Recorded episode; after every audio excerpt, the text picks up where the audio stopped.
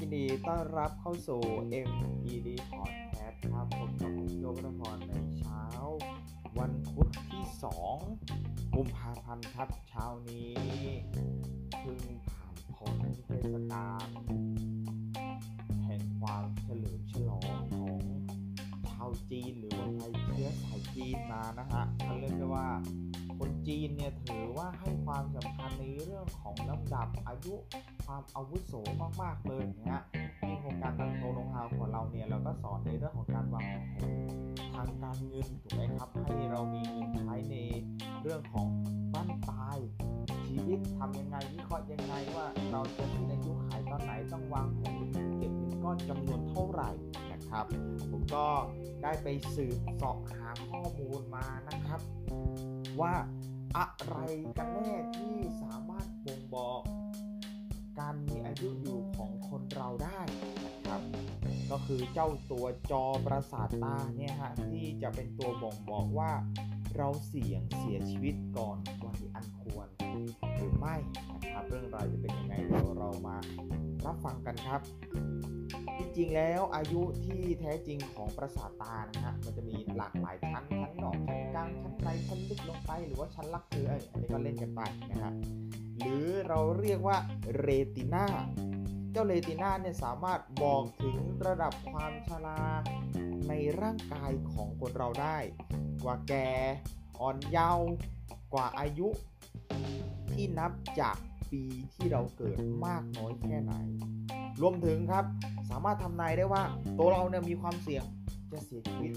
ก่อนวัยอันควร ไม่นะครับ ซึ่งเป็นอายุทางชีวิตชีวภาพฮะหรือว่าภาษาอังกฤษก็คือ biological age ของ retina ก็คือชั้นชั้นชั้นจอประสาทตานั้นนะครับ ซึ่งเป็นเนื้อเยื่อที่อยู่ด้านหลังของลูกตาเรา ทราบได้จากสภาพของเส้นเลือดและเส้นประสาทที่ปรากฏอยู่บนเรตินานะครับ ซึ่งจะไวต่อการถูกทำลายจากกระบวนการแก่ชราของ ร่างกายได้มากกว่าอวัยวะอื่นๆนะเราจะสังเกตเห็นได้ว่า คนแก่เวลาแก่แล้ว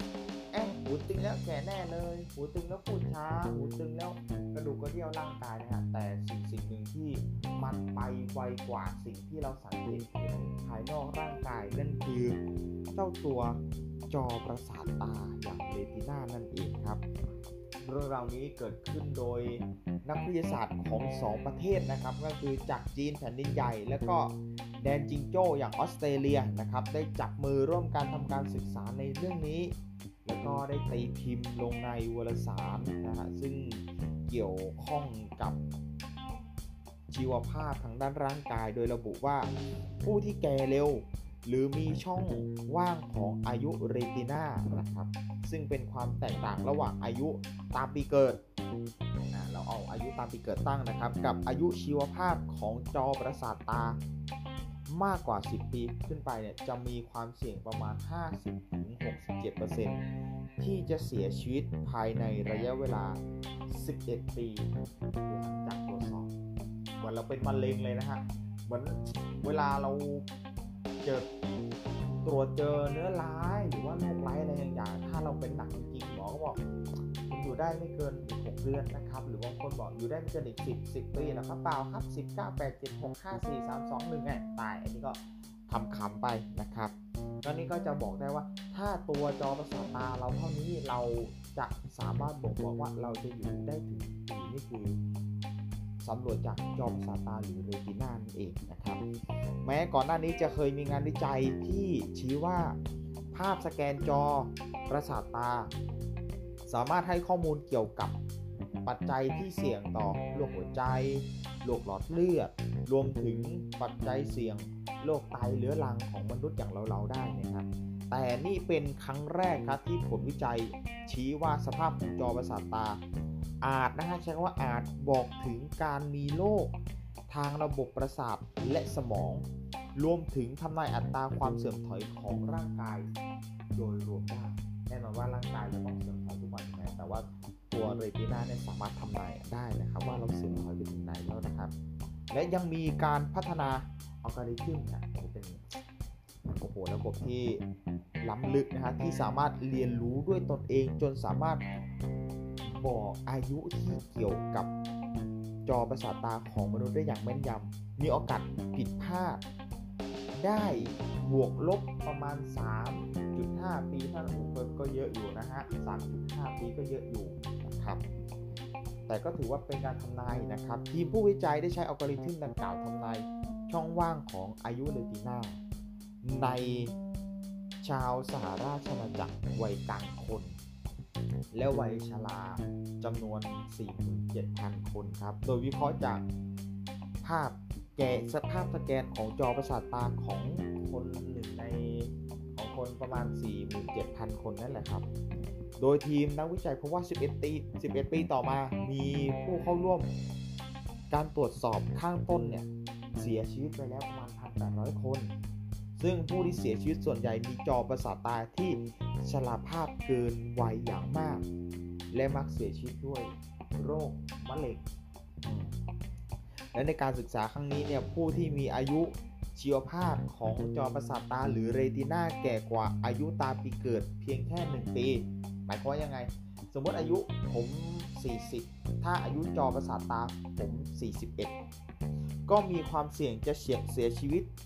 จากการตายทุกสาเหตุเพิ่มขึ้น 2%ภายในระยะ 11 ปีข้างหน้า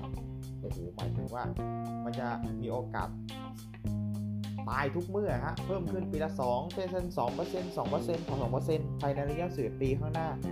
รวมทั้งมีความเสี่ยงจะเสียชีวิตเพิ่มขึ้น 3%จากการตายทุกรูปแบบยกเว้นโรคหัวใจ